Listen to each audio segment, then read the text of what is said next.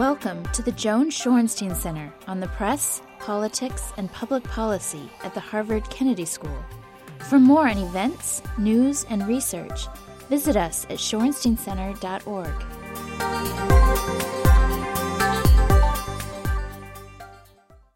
I'm Alex Jones. I'm director of the Shorenstein Center on the Press, Politics, and Public Policy. It's my great pleasure uh, today to uh, welcome our guest, Maggie Haberman, who has been uh, covering politics for Politico for how long now? Uh, three and a half years. Three and a half years. Politico, as you know, has emerged as the probably go-to place uh, online for finding out all of the deepest, darkest, and uh, murkiest uh, secrets about uh, politics. Before that, she worked at the New York Daily News, and the New York Post, which are also full of murky. Those are different you know. type of murky and dark. right. Um, but essentially, she's been covering politics for virtually her whole career. And uh, today, she's going to be talking about something that I think is of enormous interest to me, certainly, and I suspect to many of you, which is the which is what the elections, and there were, you know, these are sort of like by elections of 2013, what they have to say about 2014 and 2016, especially when you add in the factors of one, the government shutdown, and now the Obamacare meltdown. So, uh, if you can sort all this out and, uh, and be, and be uh, accurately predictive, uh, you know, please. I want to be. I want to be The floor is accurately, accurately retrospective uh, before anything else. Um, thank you very much for having me. Um, I. I think that there are there there you know there were three elections that we just three major ones that just happened. Uh, one in New York City where Bill De Blasio became mayor with uh, one of the greatest margins of win um, in recent memory, and, and he became I think the first Democratic nominee to win white voters in 30 years. Um, uh, you had Terry McAuliffe in Virginia, uh, and you had uh, Chris Christie in New Jersey, which I covered uh, more closely than I covered the Virginia race, but obviously a great deal has been written about uh, Virginia. And so I think that the, the three um, the three narratives, the, the three pieces of conventional wisdom that are emerging, um, and they're not totally foolproof, but one is this idea that the De Blasio uh, win spells a, a more liberal uh, tilt in the electorate at large, and certainly in, in politics in New York City. Um, on that one, I mean, I think that De Blasio won a primary, and he, I think there is no question that the Democratic voters in New York City have become more liberal. It's important to remember what a tiny section of the electorate voted in this primary. Um, so I don't know how predictive it is of what the city will be like. I also don't know, frankly, how predictive it is of what de Blasio will govern as. This idea that he is going to usher in this new era of progressivism in New York City has been written around, about a great deal, and I don't, I don't think it's true um, necessarily. I also don't think that it.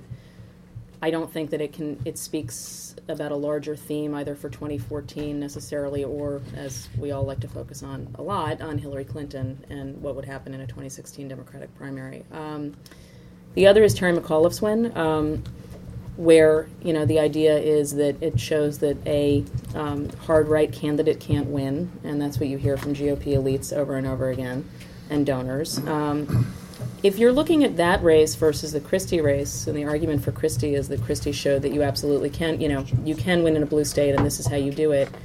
Um, there were unique factors at play in the Christie race that there's no question that what he did was impressive, but at the end of the day, his numbers went up after a storm, and they never came back down substantially. Um, and he was embraced by the president. Um, you know that made it very hard for a Democrat to run against him.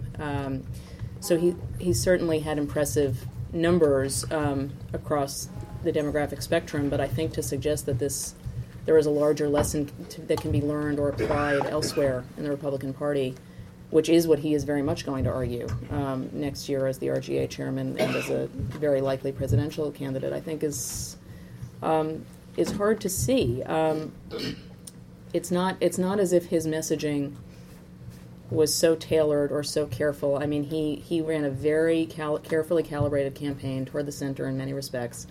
Um, but I don't think that this is something that you can see used more broadly. And the same, the flip side of that is that Cuccinelli, who had very conservative opinions, had many chances to modulate his message and chose not to at every every every step. Um, conservatives, instead of feeling looking at that and saying, "Look, this shows that we can't win," which has been very much what the national Republicans are saying. are looking at it and saying this shows that look how close we came. We were within three points. Um, and if money had been spent in this race, um, we we could have done well. One of the things that I think doesn't get enough attention at the very end of the race, and it, there there are a lot of similarities. And Peter, you know this much better than I do, but there are a lot of similarities to um, to 2012. It was almost like the press corps didn't quite learn the lesson of 2012, which was that um, these polls that were showing these outsized gaps and massive fluctuations were silly. These public polls. Um, the McAuliffe campaign, to their credit, were saying the entire time to reporters these polls are not right. Um, the race is much closer than these are all showing.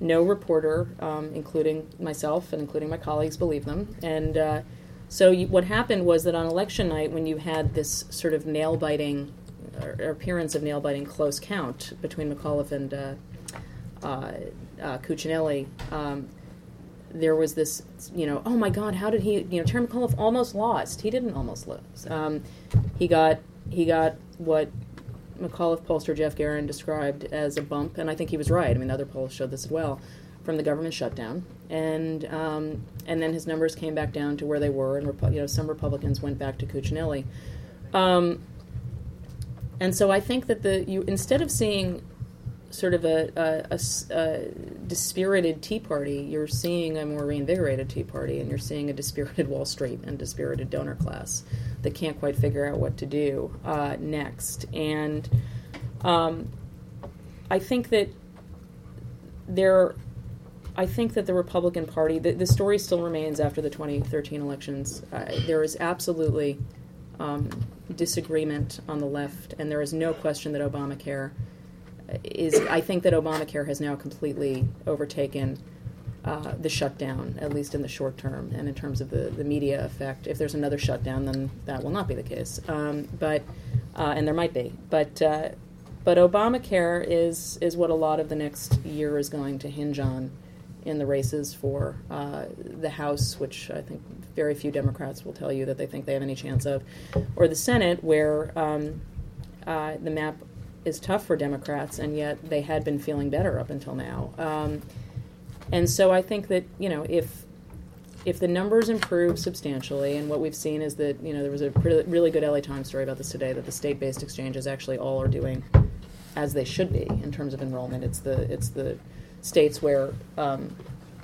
uh, it's been rejected uh, to do it themselves, and they're using the federal website. It's not working. So if the federal website starts to improve and enrollment numbers go up, uh, it becomes less of an issue. And in six months, it will become less of an issue. But I do think um, I think that the credibility hit that the president has taken is um, is hard to ignore, and I think that it is, uh, and it is bearing out in, in early polling if it continues into next year. I mean, what he had going for him last year, amid, you know, being being helped by a pretty bad opponent, um, but for for the unemployment rate, for everything that went wrong with the president, his his likability and the the feeling that he was, you know, sort of understood people like you. These were important metrics, um, and he did well on them. His numbers were the right way. That is not the case now, uh, at least today. That's not the case. Um, and so I think that um, the predictive value of what we saw this year is actually going to be pretty limited. And just bringing it back to De Blasio for a second, because um, in New York City we think it's all about us. Um, but I think that uh, I think that the the degree to which Bloomberg was not only not a Republican but was a total anomaly gets very overlooked in the in the discussion about what he meant to New York City. He was he was a statistical anomaly in every sense, um, and uh, he was a very liberal mayor, um, and that sort of gets overlooked. So liberal that in fact in 2001 when he got the endorsement of then Governor George Pataki, a Republican, Bloomberg described himself as a liberal standing there, and you could watch Pataki's face kind of fall. Um, so, you know, I don't. Um, de Blasio is, is a political tactician at the end of the day, and I don't think that you are going to see. And, and frankly, very much of New York City's fate is not in its control.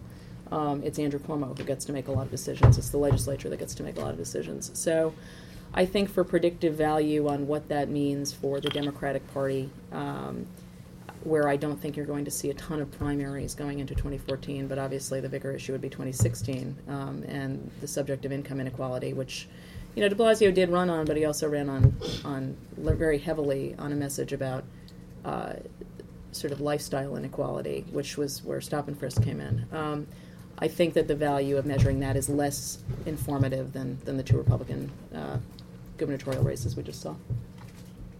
And and that's my rant. Okay. I'm going to take the uh, opportunity to ask a couple of questions, then we'll open it up for others. when you look at the Democratic Party's situation right now, with 2014 looming and the Obamacare issue as it is, what is the strategy of the Democratic Party uh, for trying to turn this around? Is there, are they literally simply at the um, helpless without a uh, you know, a sort of cavalry coming over the hill, you know, repair job on Obamacare? Um, I think to, to some extent, yes. I mean, I think they're in a holding pattern right now. I don't think we're going to have a clear sense of this until we've passed the November 30th deadline for fixing the website, which is all you hear about. Um, and then after that, until we see what the enrollment numbers are, there is no uniform strategy. It's going to be very state by state targeted. Um, some of these races are much harder than others. Um, there is there is a resistance among senior Democrats to a lot of the analogies that are going on right now. Either that this is Obama's Katrina or this is Obama's Iraq War, and that at a certain point, every candidate is going to have to either decide whether to embrace it or cut bait. Um, but I think they're all aware that it could get to that point in the next couple of months. Then, what about the Republicans who are looking at a very much weakened Obama and may be emboldened, especially on the Tea Party side, to take that as a chance to uh, do what they tried to do before, roll back mm-hmm. Obamacare, mm-hmm. shut the government down, do that. I mean, is that a is that a thing that is genuinely for political reasons entirely off the table for the Republican Party? Do you no, think? No, I don't think so at all. And I think that one of the one of the key issues right now is is watching what happens with Mitch McConnell, who is uh, you know in a in a very rough position in his own race, in addition to having to be essentially the deal maker uh, for his party mm-hmm. right now. Um, I don't think that he wants to see a government shutdown because it would be very problematic for himself. It would be very problematic for another a number of other Republicans. But uh, not everybody is in line with that. One one sign that you saw that I think suggests that there is some steam being lost on the on the conservative side of things. You know, the, the main group that is investing money in some of these fights is the Senate Conservative Fund, and they have um, gone after, you know, they, they were allied with Cruz. Cruz essentially, he, he didn't exactly disavow them, but he basically said he wasn't going to be, you know, in lockstep with them in a closed door meeting with other senators. And that I thought was a pretty important signal of where you're going to see movement. If, if people like Ted Cruz, if people like Rand Paul, who handled himself very differently, obviously, than Ted Cruz during this fight, but if they do not go in line, I think you will ultimately see a deal cut because, frankly, John Boehner, who is you know, ironically, a lot of people think his position was strengthened after the, the shutdown. He is not a believer in, in the kind of movements that we've seen in the last year. He is not a believer in the kind of uprisings that we've seen. He was said to be very unhappy with the government shutdown. So I don't think I think you are not going to see another effort like that. I think there's going to be an attempt to try to have unity where Republicans have struggled is eating their own, um, and that has been an ongoing theme over the last year. So let's assume worst case scenario for the Democrats that uh, the House and the Senate are in Republican control after 2014. Uh, we've got a 2016 presidential election mm-hmm. coming. Then what do you see? Well, you're going to see not a whole lot getting done, frankly. I mean, uh, the president's I mean, I'm agenda. talking about on the polem- I'm talking about on the political presidential side. I, I mean, forget legislation. I think that would be that would be over. It becomes harder for um, it become on the one hand, so it sort of depends on how it plays out, right? I mean, essentially, if you have both, if you have both parties in control, um, uh, of the, or the one party in control of both houses of the, of the legislature, um, the whole argument for someone like a Chris Christie or a Scott Walker as being outside of Washington, um, I think that they are going to feel their argument is only strengthened. Um, because it is not likely that you're going to see much more pass. The dysfunction will probably stay essentially the same. Um, I don't think that I think it is very hard to imagine a scenario right now, whether it's the one you just described or if the status quo holds, where um, the Republican Party does not make a very strong argument for the governors as its bright spot and for the governors as their their best hope for 2016. The asterisk I would make there, by the way, is that for all of the talk about potential members of Congress running for president, I, I can make a very good argument why a lot of them won't. So I could make a good argument why it's harder to see Marco Rubio running now than it was before. Uh, he has not emerged well from this year uh, by many uh, measures. Uh, Paul Ryan uh, is keeping himself in the mix, but I can make a very good argument why he won't. Scott Walker is very clearly running already and talked about this a lot last night in New York City. Um, Scott Walker would be a Tea Party candidate, though, would he not? no, Scott Walker would be sort of a third way between the two flanks. Scott Walker would bill himself as the guy who could bridge the gap. Chris Christie will also bill himself as the guy who could bridge the gap, but um, I think he's going to have a harder time making that case. And what about on the Democratic side? Of the Tea Party? I don't think you're on the Democratic side if your name isn't Hillary and Clinton. I'm not sure that. I mean, I don't. I think that there will be some kind of a challenger to her, just because there is always, you know, in the in sort of the Bradley Gore model, right? I don't think that. I am not somebody who buys the Elizabeth Warren is going to launch a successful insurgents uh, against Hillary Clinton uh, theory, but I do think that Hillary Clinton will be pulled toward the left. I think that was inevitable, but and it will be on the issue of income inequality, and I think that Elizabeth Warren is a very important avatar in that respect. Um, I do not think there is going to be a primary. I think that she is going to continue to blot out the sun for President Obama, which has its own dangers for him. So, what about the 2016 election then? In terms of who wins it? Yes, of course. wow. Um, it is. There is so much volatility right now. Um, I can make a good case why Hillary Clinton is beatable, and I can make a really good case why she's really strong. I don't know. Um, and I'm I'm reluctant to have it here for posterity in three years to be wrong. Um, I think that look, I think Hillary Clinton, if she runs, and I I'm, I think there is still a chance she doesn't run, but I think that would be the way. Would the she way run for any gonna be. reason other than health? I mean, not run for any reason. Sure, other I think that if I think that if you look at the numbers, I mean, so a couple of things. There there there are a bunch of super PACs um, that are doing different things and outside groups, and they're working very well together on the Democratic side, and they are handling the pieces of infrastructure that she does not have. This is the first time that either she or her husband are not holding a government office of some kind in 30 years, more than that. Um, so, uh, government office comes with its own natural infrastructure and insularity, and they don't have that. What they've got is their foundation, um, and they've got the stardom. Um, she has been having, they have had four months, five months, not all of it in their control, of process stories. Whether it was about Anthony Weiner and his wife, whether it was about um, Doug Band, um, Bill Clinton's former counselor, and his firm, whether it was about uh, people moonlighting for that firm from Hillary Clinton's uh, World Estate Department. These are things, and then and then you add on top of it the Benghazi noise, and so um, you know this is her numbers are are not what they were when she left. As soon as she became more partisan, that was inevitable. But I think I could see a world in which in a year she looks into the abyss and it's um, she knows what it's like. She knows what a grind it is. It's much more intense now than it was even five years ago because it's a more intense media environment. And I could see her deciding that that the risk of losing twice is not worth it. Let me uh, invite students first to uh, have the first crack at Maggie. If you are a student, if you Bring your- would bring like your bat. and would like to uh, like to ask her a question, uh, please indicate. Raise your hand. students. Yes. Uh, going back to Carter, or prior to Obama, every president has been the governor, with the exception of George Herbert Walker Bush, who at one time, aside from his foreign policy credentials, was director of the CIA. So even he brought some Mhm. executive experience Mhm. into the White House. From Carter through Reagan, certainly George W. Bush, we've had ideological swings left and right, but we've always had somebody on Pennsylvania Avenue who had been an executive until now. And the narrative on the street is that sometimes it can be kind of chaotic right now in the executive branch. So does that translate into leading up to 2016, maybe a preference for a CEO or a governor uh, in, in a way that kind of transcends the normal ideological Mhm. Rhetoric in a campaign, but simply just what are the raw credentials of the candidate? No, I mean I think that that is that is ultimately where you're going to see the the, the narrative emerge on, on both sides. I mean, in terms of Hillary Clinton, that will be the, the selling point is that she has so much experience in, in various capacities, including foreign policy, um, where she would be able to do the job, and that's where the that's part of why you're seeing people around her pushing pretty aggressively the idea that you know that messy campaign of 08 that, that ultimately was her doing um, that's in the past state department was totally functional Um, you know, it, it, it, there were none of it. there was none of that infighting. It didn't work the same way.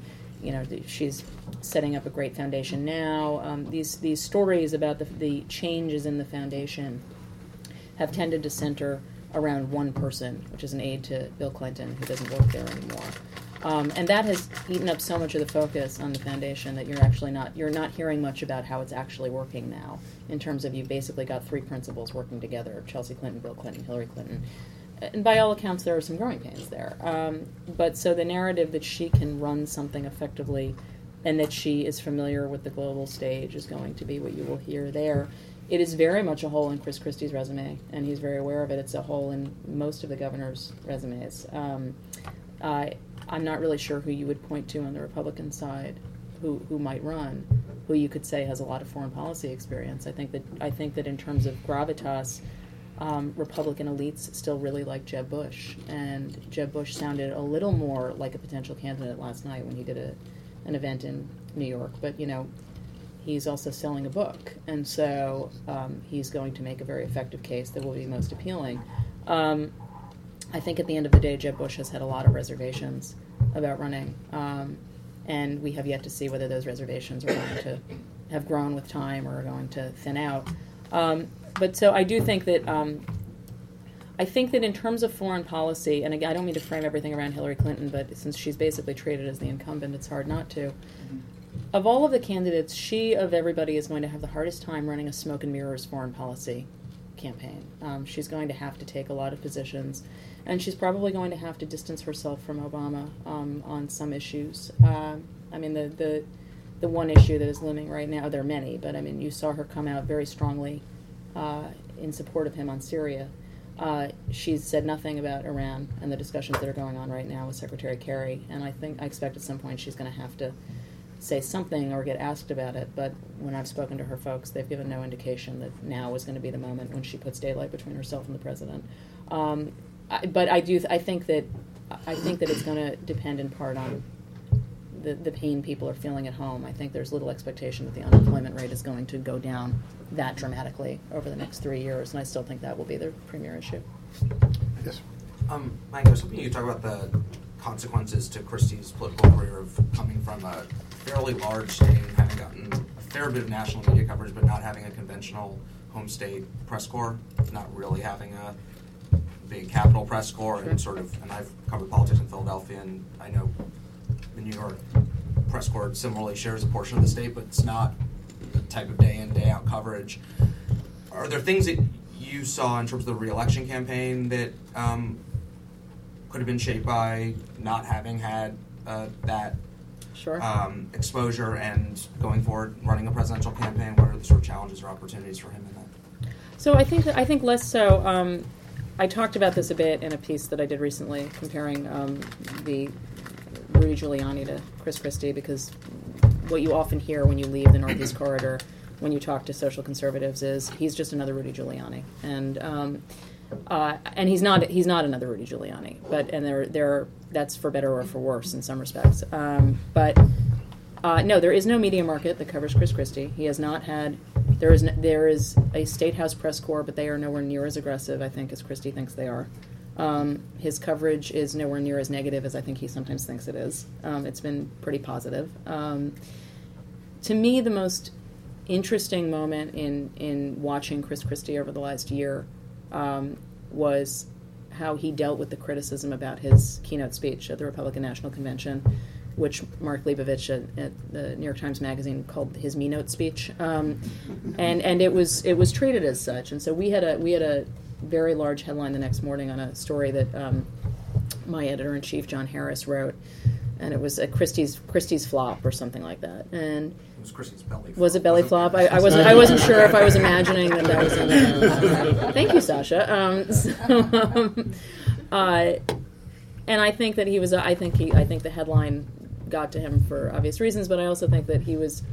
There was a lot of criticism. He was. He was. There was a lot of sort of media morning show critique that the speech was poor, that the speech overshadowed Romney, that the speech was too much about Christie's reelection and his own aspirations, that it was the wrong message for an event that is supposed to be about nominating a presidential candidate. Um, and Christie um, was very unhappy with this level of criticism. And we know that because he let many people know it throughout the day. And so he would bump into people and he would say, Did you see what they said about me on, you know, like Morning Joe? And he did this in the morning, and then he did this in the afternoon, and then he did this again at the evening. He was he gave a speech at an RGA event um, luncheon, and he talked about it. He talked about the criticism. Did you did you see what they said about my speech? What did they expect me to say? This and then the other. He gave a speech at a dinner hosted by um, a uh, uh, hedge fund executive named Paul Singer, who's a Republican mega donor, and this was for the NRSC, I believe. And at that event, Christie started singling out another one of my bosses, Jim VandeHei, for criticizing him on Morning Joe. And the people in the room were like, why are we talking about this? Like, this is not what I came here to hear.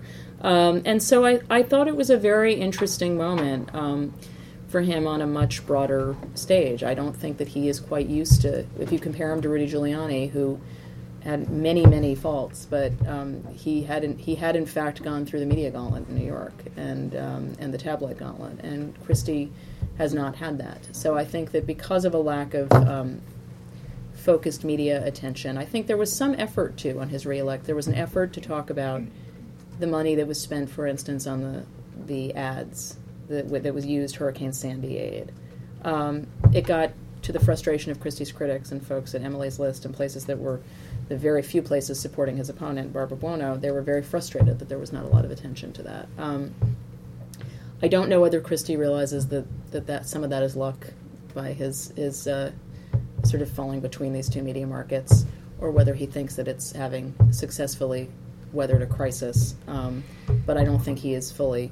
I don't think they fully understand what they're about to face. And are there things in his record, either governing or personal, pre 2009, that you feel never got I much think- attention as they might have if I they had a think- conventional press corps to deal with? I think that I think some of the stuff did get attention in 2009. I think that in the gubernatorial race against Corzine, there was a lot of stuff aired. It's just that it, it sort of snuck up on people that that race was as competitive as it was. That I think it didn't get enough attention. I think that a lot of it was in um, to give a plug to our pals Mark Halperin, John Heilemann.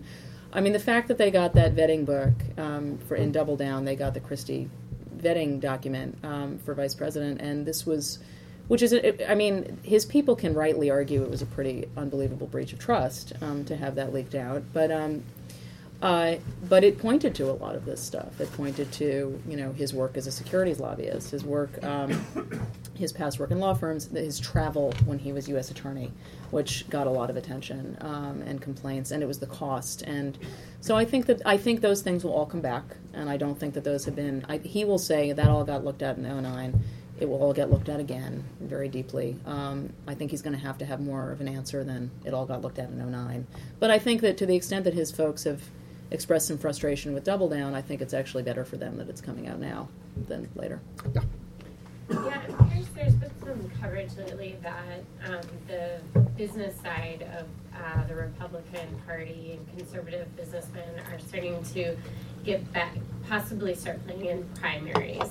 Um, and it seems like there's been a lot of media play to this, and I'm wondering how much, how valid you think that is Good question. of, like, are they actually going to start getting more involved in primaries, or is this just a lot of talk? I think that I think that there are very few examples that we're talking about right now. I think that there was a there was what was being billed as a successful win in an Alabama primary recently. Um, there are so many individual unique factors in every single one of these primaries that it's very hard to do the. I mean, unless you're talking about a wave year like we were in 2010, um, it's very hard to take disparate factors and sort of push them over. Um, so um, I I am um, skeptical at the moment. Uh, we'll see what happens, uh, but I don't.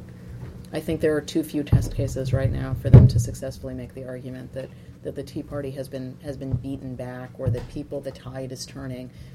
What they can say, and I think that they are trying to do, is, I mean, part of what was so frustrating for the business wing of the party during the shutdown was that they had to sit there and watch, that they couldn't effectuate change, that they were so used to being, you know, sort of dictating is not the right word, but that they were used to having some sort of a symbiosis. And they now have candidates who can fundraise without them, um, who are playing to their home bases, who can get media attention through unconventional ways, and who have supporters who use self-selecting media, so they don't really need them. Um, so. I think they are still trying to figure out the way forward and haven't quite yet. So I, I am skeptical of that, but we'll see. So Yes. Maggie, you were saying that. Just, that- just a second, Joe. We've got one more. Um, Look, okay. Uh, Can you just- can you talk a little bit more about how you think this, since February is a deadline for the, the next budget, talk a little bit more about how you see that playing out? Do you see it happening the way, hopefully it doesn't happen the way it happened this time around, or sort of what are the levers that you see going on there? Um, so I'm a bit removed from that because I've been covering the election, so I don't want to I don't want to um, delve too far uh, into it. But I mean, my, my sense from from talking to folks who are involved is that um, I think I do not think that there is going to be another shutdown. I think that I think that both sides are are really really wary of it. Um, I think that it will be um, something of a disaster. But in terms of in terms of being truly predictive, I don't I don't want to give you a, a false answer and, and speak to something that I can't really answer. Joe. I just wanted to follow on about the, um, uh, the Republican race in, in Alabama. You seem to be indicating that, that it didn't, it didn't create much of a ripple in the party, the fact that the business people and Tea Party people, you know, went head to head and the business folks won. I mean, I think it was one race, and I think to the extent it didn't create much of, I think that it it enthused the business community to keep giving more money to try to t- uh, play in primaries, and to that extent, I think it created a ripple. But I think that it's it's hard to say that um, we're seeing some insurgents among you know establishment candidates who are going to successfully beat back primary challengers from from the right, especially with sort of all sorts of floating um, concerns right now. Um, I think that part of the business community's issue is not just feeling frustrated, but but actually demonstrating it with donations. And so, to the extent that groups like the Chamber of Commerce and so forth are able to get uh, to galvanize support, then yes, it was helpful, and that's what they were trying to do with it. But I, I, I don't think it's had more of a ripple than that. I think it was more of a, it was a in the same way that we every store every race that has to do with either gun control or anti-gun control, and we all talk about how this indicates that the one side or the other is doing fantastic. I don't. I think that it was one race. That's all. And the other, the other thing I wanted to ask you was about um, subject close to both of our hearts, Andrew Cuomo.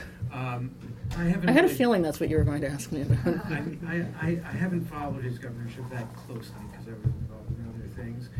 Um, how would you rate him as governor, and what do you think is going to happen next? Um, I think that um, if we're, I, if I can rate on the, you know, the, the, the fair, fine, good, very good scale, I think he's been a very good governor. I think especially you have to grade it on a curve and compare against what he came in after, and so it was a it was a disaster, um, and it's hard to overstate what a disaster it was prior to him with, with Governor Spitzer and Governor Paterson. Um, I still can't believe we just had an election with Eliot Spitzer in it. I'm sorry. Um, so um, as it was coming out of my mouth, but the uh, I don't. I think he's been a very good governor. I think that he has. Um, I think he has had mixed successes. I think the fracking issue continues to bedevil him, um, and I think that his his inability to make a decision or unwillingness to make a decision um, for fear of displeasing one side or the other, um, I think is an is um, an example of a very deliberative mind, and I, and, and I don't know that that's necessarily a positive thing um, in terms of uh, his his future. He will absolutely not run against Comes Hillary Clinton. Right. Well, that's right. So um, the uh, I think he will absolutely not run against Hillary Clinton. I don't even think there's a question about that. But candidly, I mean, I don't think he, and this is the growing sense of people you talk to in New York. I don't think he runs for president. Period. This time, um, whether he will, you know, in if if Democrats win in 16, would he do it in, you know, four or eight years, maybe, um, or eight years, uh, maybe. But uh, he's, you know, he and he's he's young enough that he could wait. But um, he is so far behind everyone else, including um, uh, someone he's worked with very closely, Kirsten Gillibrand, in terms of preparing for a national race.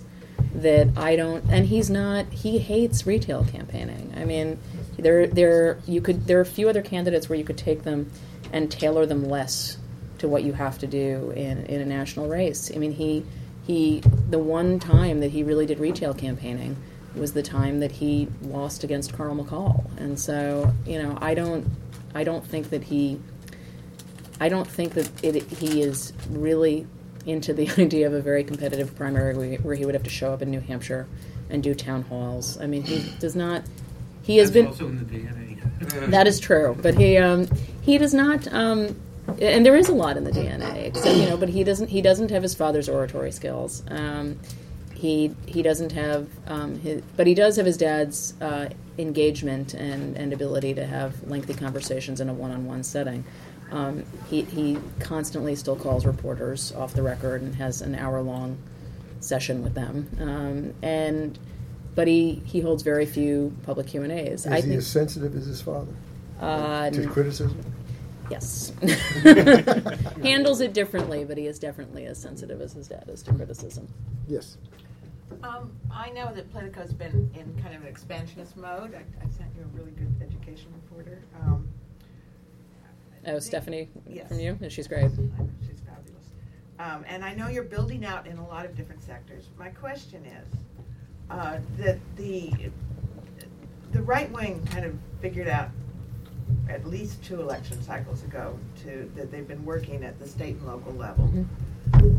Do you feel that Politico has adequately addressed or is planning to address in the next cycle what's happening at the state and local level in terms of, you know, these, the, a lot of it's not in Washington. Mm-hmm.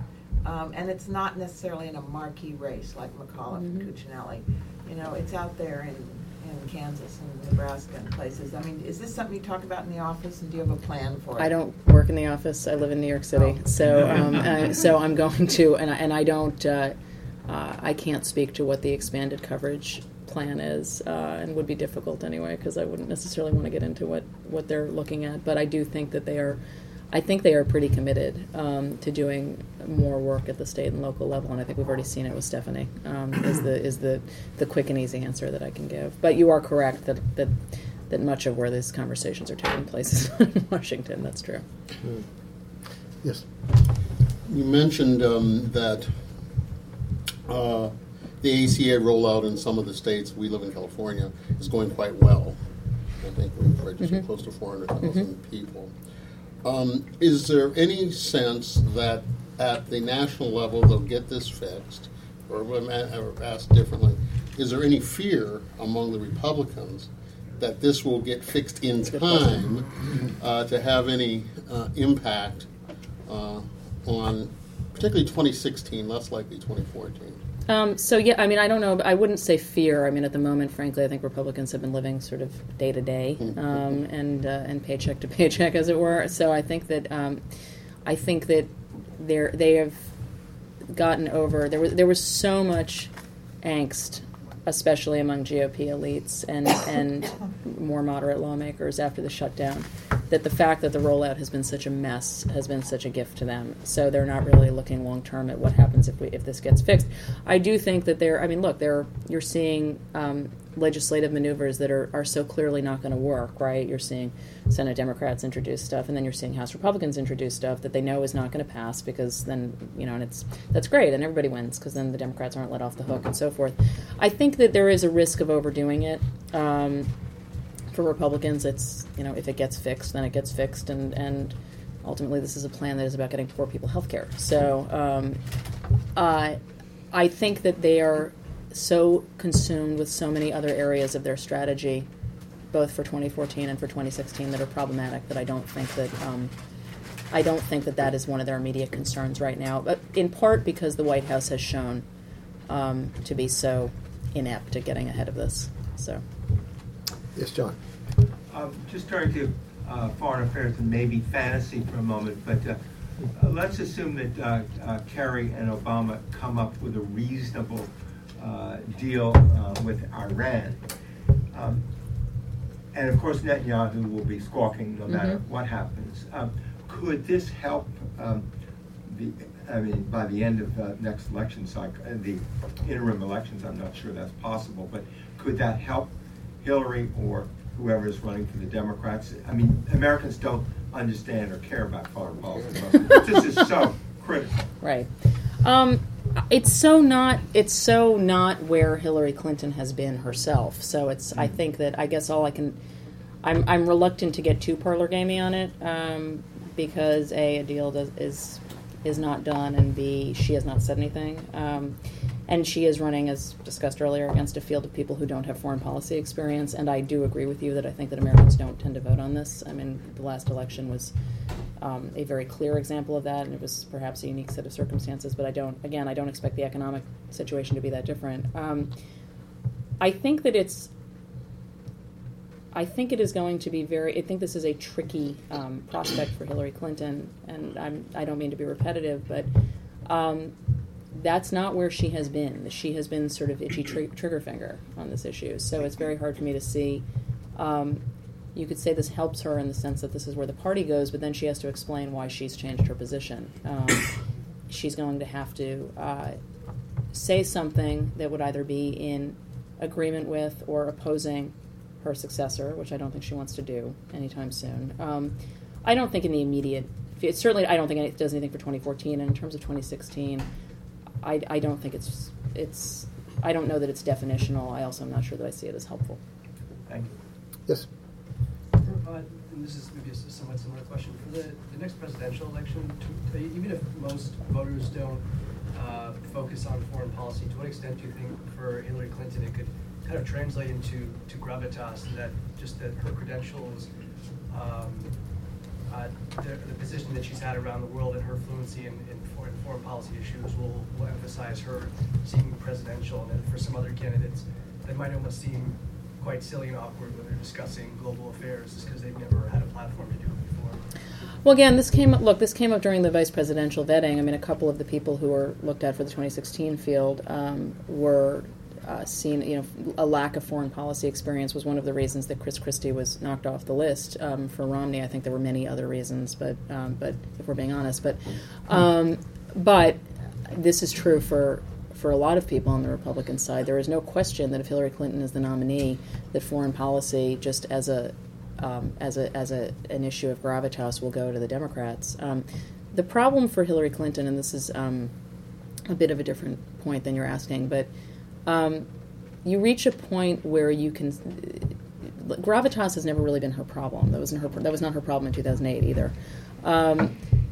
She is going to have to. Um, you know, she didn't get around in Iowa. Was her problem in 2008? She um, was seen as tone deaf to where the base was, uh, and so um, her credentials, I think, are going to be pretty hard to knock uh, as a presidential candidate. I think that the problem is when you start to seem so incredibly global that you don't seem like you can relate to people. And I think that that's going to be her challenge is sort of not seeming like she's speaking from the dais and interacting with people, which she has done before, and she did in her 2000 Senate race, and she did very well. Um, but I will say that I mean, having again, if he if it, let's say Chris Christie gets asked a question about foreign policy and he muffs it, um, you know that these things all have a, an opportunity to take off on YouTube at this point if it's in an interview or whatever the setting is.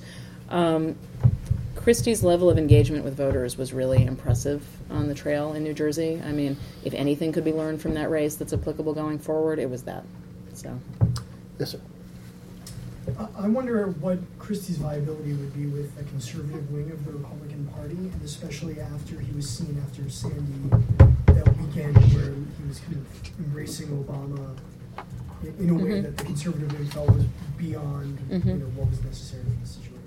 I mean, so this is where the Giuliani parallel always comes in. A lot of it, I think, is, is regional. I mean, I think being a, a northeastern Republican um, ha- always has the word, or often has the word Rockefeller in front of it, which is not really true with him. Christie has a um, an issue set that would be seen as Republican in almost any state, or seen as conservative in almost any state. Um, were he not in the Northeast? Um, I mean, a lot of it, I think, is personality, and a lot of it is that he sort of wears the Jersey thing um, in a way that I seems unfamiliar to people. Um, he is pro-life. Um, he's against gay marriage. Um, uh, on immigration, he's been a little softer in his language, and I think that that would be used against him. Um, I think that he is never going to be the favorite of the base. He's just not. Um, so what he has to hope for is a race that looks a lot like what the one Mitt Romney ran, which was is no one else competing for the moderate space, and then a field of a thousand conservative flowers, and then he can just get enough support to get enough wins that he can carry forward. But I don't think that he is going to ever be the favorite. What he's his the risk for him is, frankly, is doing what Giuliani did, which is I mean Democrats are convinced that he's going to have to tack so far right to please the base that he'll never be viable in a general, and I'm not sure that that's true. Um, you know, I, his his goal is to get as dinged up as little as possible, but he's never going to be he's never going to be their choice. Yes. I'm curious what your thoughts are on the frequency that we've heard Mitt Romney kind of pop up in the last since January and, and comment on various things, sort of I told you so's. Um, what, what's his end game, do you think? And also, what do the Republican kingmakers think of him constantly like a jack in the box? Kind of? I mean, I think that I think that they think it, they they pay him respect as a party nominee. I mean, I think to put your to volunteer yourself to go through this process is is a significant undertaking. You, you also potentially get to be president afterwards, but. Um, But they were so lukewarm on him. I mean, Right. I mean, I think I don't think people are sitting around waiting for the pearls of wisdom of Mitt Romney as the, the way to go forward. He's. I think that. Um, uh, I think that for whatever reason, he continues to like to talk. He continues to like to have his name out there. Some people who support him have continued to offer privately the idea that he could run again in 2016. That's what I was getting- Right. His wife has said no. Right. His wife has said no. Three bites at the apple. So I mean, look, it's it's not impossible. It's just that you know the country doesn't tend to go backwards, and it's not, which is also a problem for Hillary Clinton. But the, you know the the country doesn't tend to go backwards. I don't. He was not a good candidate for many, many, many reasons, and um, that hasn't changed. And he what he's saying isn't different than what you're hearing a lot of either GOP elites or business leaders or so forth saying. It's not like he's charting some new path forward. Um, and unlike somebody like Jeb Bush, who the, the party really does want to hear, or party leaders want to hear from on topics like immigration, he doesn't have, you know, a whole lot new to offer on that front. I mean, in his interview the other day, one of them, he talked about how he didn't do enough to appeal to quote minority populations, and um, uh, and I think his exact quote was, you know, one of my problems was that we, you know, we didn't do enough to appeal to minority populations. And I saw one of my former colleagues, Jonathan Martin, tweeted, I think part of the problem was nominating somebody who said words minority populations. So, I mean, he still remains for a lot of, you know, the Republican Party has continued to have this messaging issue um, that has not gotten addressed in any meaningful way. They did this autopsy of the election results earlier this year, and, and so little has moved forward. And among them is sort of discussing how the party even wants to appeal to new voters and, and what they want to say and what message they're putting forward and making it a positive message as opposed to just we're, we're against Obama and we're against whatever the Democrats want. And Romney is still offering a lot of more of the same. So I'm not sure. I don't. I don't. I don't. I don't hear people like running in the streets saying, "I want to hear more from what he has to say about this." I think he's talking because he has an audience, and I think he still feels like he has something to offer. But I've seen little indication that the party shares that view. Yes. I just have a question about um, one of the unspoken issues, other than a few jokes about Christie's weight. Do you foresee any kind of possibility where the media at some point decides it's okay to start talking about this as a more overt issue, whether right or wrong, but it actually becomes something that people actually talk about rather than just, you know, in the background? I mean, I think people do. I do think people talk about it. I think that, but I think that it is. It is. Um, I think that weight is just on its own, regardless of Christie or not, is sort of remains one of the acceptable prejudices in this society that people joke about. Um, I think that for I think that there is a legitimate health concern, and so I think you are going to hear that a lot. Um, I think you are also going to hear health concerns voiced about Senator Clinton, and so I think that the two will sort of cancel each other out to some extent. Um, I think that people miss with Christie um, the extent to which talking about his weight and the fact that he has had a struggle with this makes him relatable to a, a pretty broad section of the country. Um, he, um, I didn't mean it that way. it's, impo- it's impossible. It's you can't. It's not. It's not. It's not intentional. Anyway, I um, so I um, I think that the the issue part of the issue for Christie now is that he has acknowledge that his weight is a legitimate topic by talking about it and also by having lap band surgery. And uh, he tried to keep the lap band surgery a secret. I don't know how they thought that was going to stay a secret. I think they just wanted to keep it a secret as long as they could. He has lost some weight. He has said he's halfway to his goal. Um, I don't know what his goal is. They put out a doctor's note saying that you know he's in good he's in good health. They said he's lost weight. They didn't say what he weighed before or what he weighs now. Um, it will become a legitimate non-jokey topic um, because the health of a, of a I mean in the same way that McCain's health was an issue um, in 2008 uh, and McCain had to release medical records and he had gone through cancer and so forth. Um, the thing with Christie is that people are going to look at how much weight he's lost and I think that that is going to become a topic of conversation. Um, and and then how people feel about that will be up to them. But yes I do think it's going to be an issue. Know, but I mean, to go, I mean, whether it becomes a health issue or a serious question, the very fact that he can be ridiculed in this in this particular area Mhm. is going to put him in a very vulnerable position. It would seem to me, because I mean, I'm just trying to imagine what the comics are going to do with this. Well, they do it already. I mean, he, he very famously, I mean, Letterman goes nuts on this, not infrequently. And Christie went and sat on Letterman's couch and pulled a donut out of his pocket and started eating it to mock himself. And so, to your question, if he can maintain, I mean, I, I don't know that I would do that during a presidential race, uh, but if he, but if he can maintain that, that approach, which is being lighthearted about it and recognizing that people are going to, you know, either talk about it or whatever. Um, the problem is if it becomes more like how he handled the criticism about the speech at the RNC and gets very angry about um, the focus on it. So, for instance, right after he had the, I think it was right after he had the lap band surgery, or maybe it was right before. I, at some point earlier this year, there was a discussion about his weight, and a former White House physician who was extremely well respected and, and liked by her former colleagues said publicly she was afraid that he was a heart attack risk. Um, and he, he said publicly at a press conference that she ought to shut up, which is what it is. And his argument was, you know, I don't want my kids hearing about me potentially dying. But he then called her and yelled at her.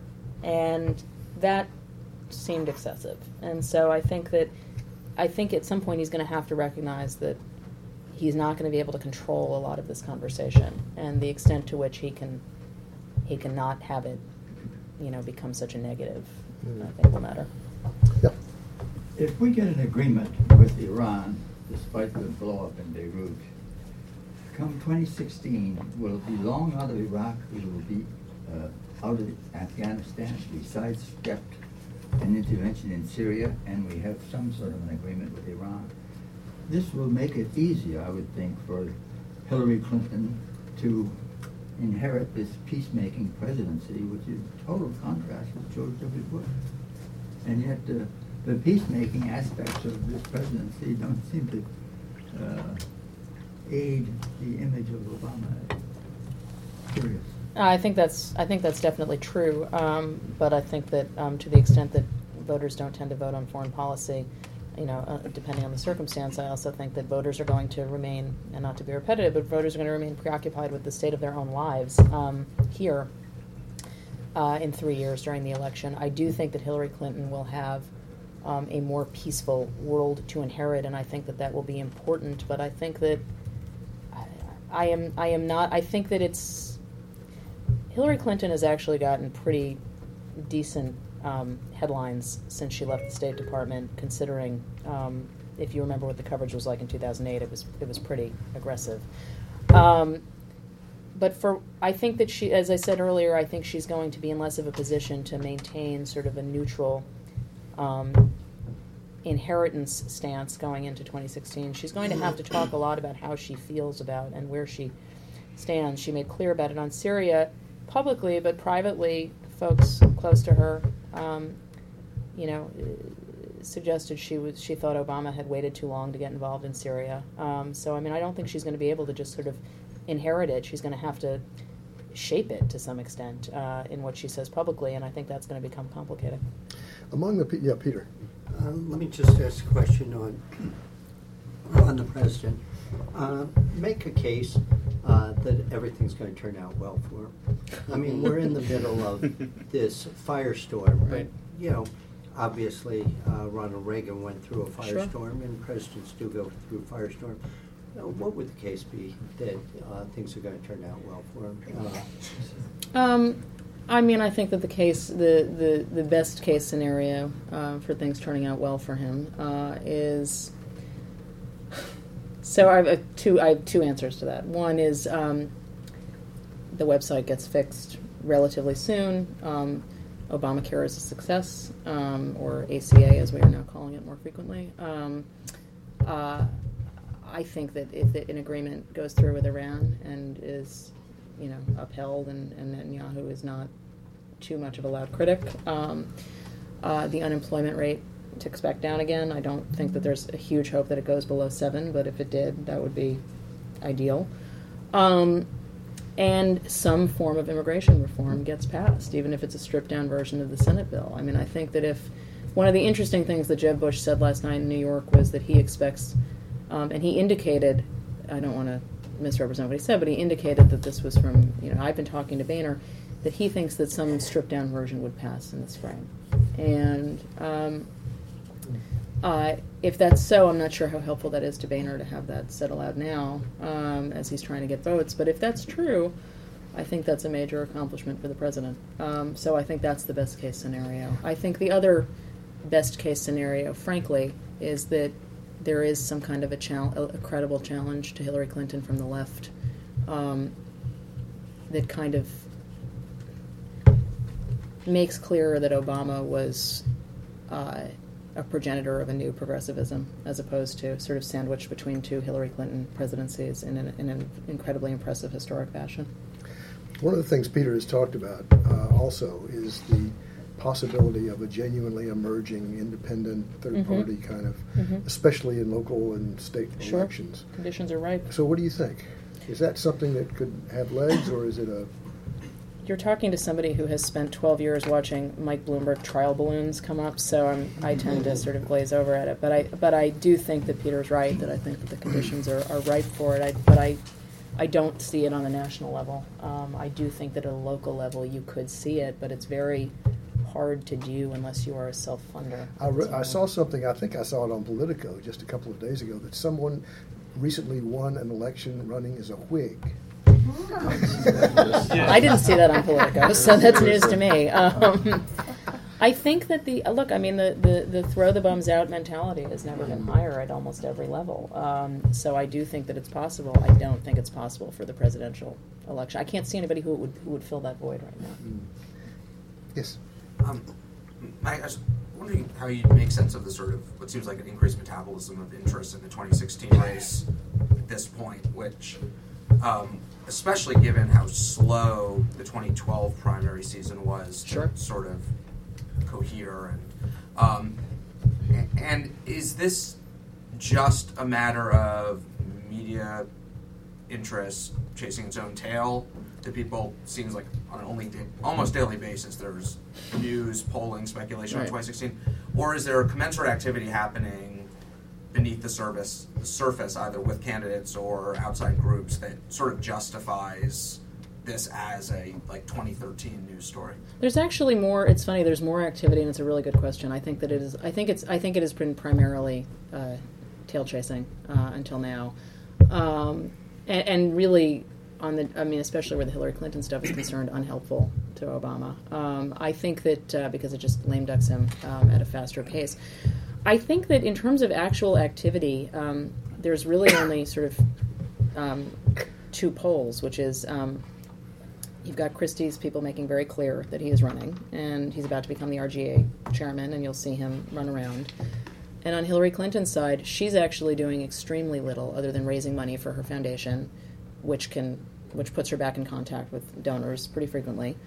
But there's also these pieces of infrastructure on the Democratic side that are cropping up and that are legitimate to cover, and it's not just you know, a bunch of super PACs that are cashing in on her name. These are people who are working together and who are handling different pieces, different media components, different list building components, different fundraising components. Um, that I do think justifies coverage because I think that a Hillary Clinton candidacy would be historic and I think that it's acceptable. Um, but I think that the um, I don't sense the deep level of interest from the public um, that we all have. Will the Obama machine be available to Hillary?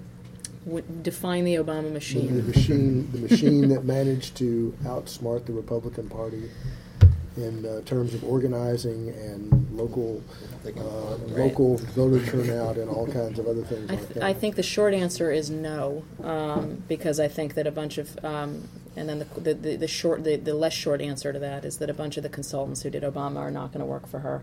Um, and Jim Messina, who managed Obama's campaign, is at the moment talking to uh, Priorities USA about which was the outside Obama super PAC that he had a very rough relationship with himself. Um, uh, that will reemerge as a Hillary force. Um, the the people who did um, data analytics for there are some people who worked on data analytics, and Sasha knows this far better than anybody in this room. Um, uh, have formed their own companies, and these are now for-profit entities. Um, they have all kind of gone off into different directions. Some some strains of that data have a shelf life, and these are they are race specific. So.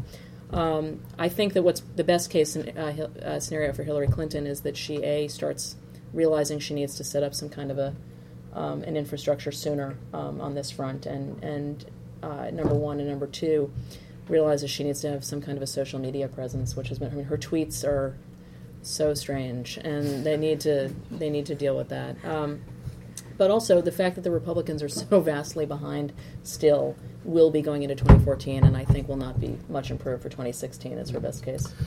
Uh, fast, last question. Are we witnessing the death of the American two parties by a thousand cuts? I feel like we have a version of that conversation every couple of years, and so I'm, I'm, I'm. It would have to be like a million cuts in order to actually die. Um, I don't know. I don't think so, but I do think that the disgust with Washington is so unbelievably high that the conditions are certainly possible. I just don't see who takes up that helm. If you look at it, the person who tried to do that in 2012 was, you know, Mr. No Labels Jon Huntsman, and that didn't exactly go so well. Well, not not so much as as an electoral force, that is, some entity running for Mhm. as an organized interest, but rather sort of from the infrastructure point of view. Boehner has no party influence. Congress has stripped the parties. You've already mentioned that the whole Mhm. Tea Party is being Mhm. fueled by outside money. Hillary's now have to, will build her own independent Mhm. stuff. Citizens United, all the things that the party used to do. I think that until you have, I mean, there are certainly yes, there are the, the, the parties have been so incredibly stripped down as parties, but that's been going on for several Yeah. years now, and so and and just sort of completed a downward spiral pretty fast in the last couple of years, and especially at the DNC, frankly, where Obama moved a lot of the power center away. Um, but that until unless unless we are talking about either legislative maneuvers, which would require specific groups, or electing a third party candidate. Um, there's not much else for them to get behind, so no. Maggie Haberman, thank you very much. Thank for being you. here.